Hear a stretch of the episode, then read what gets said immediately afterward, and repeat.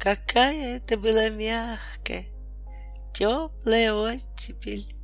Кружились снежинки, и в лесу пахло весной. Ежик сидел на крылечке своего домика, нюхал воздух и улыбался.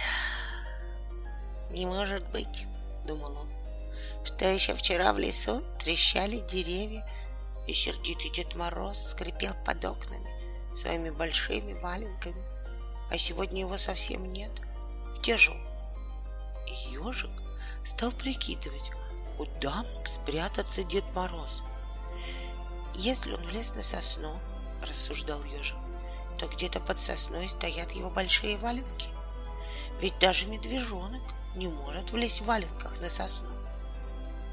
Если он залез под лед, продолжал размышлять ежик, то где-то на реке обязательно должна быть дырка, и из нее должен идти пар, потому что Дед Мороз сидит в валенках на дне и дышит.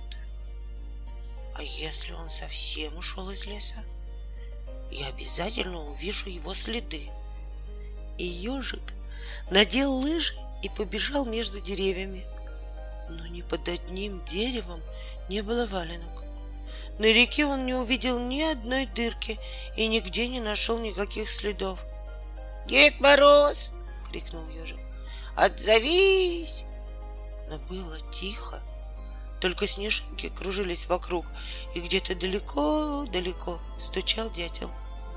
Ежик остановился, прикрыл глаза и представил себе красивого дятла с красными перышками и длинным носом. Дятел сидел на верхушке сосны и время от времени откидывал голову назад, прищуривался и, будто рассердившись, стукал носом. Тук! Брызгала сосновая кора и, мягко шурша, осыпалась в снег. «Наверное, дятел знает, где Дед Мороз», — подумал ежик. «Он сидит высоко, ему все видно» и он побежал к дятлу. «Дятел!» — еще издали закричал ежик. «Ты не видел Дед Мороза?» «Тук-тук!» — сказал дятел. «Он ушел!» «А где его следы?»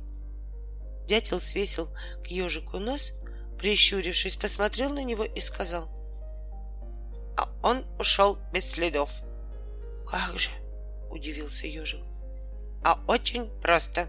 Приплыло облако — и опустилась низко-низко. Дед Мороз забросил сначала на него валенки, потом влез сам и уплыл. «Куда?» — спросил ежик. «На Кудыкину гору.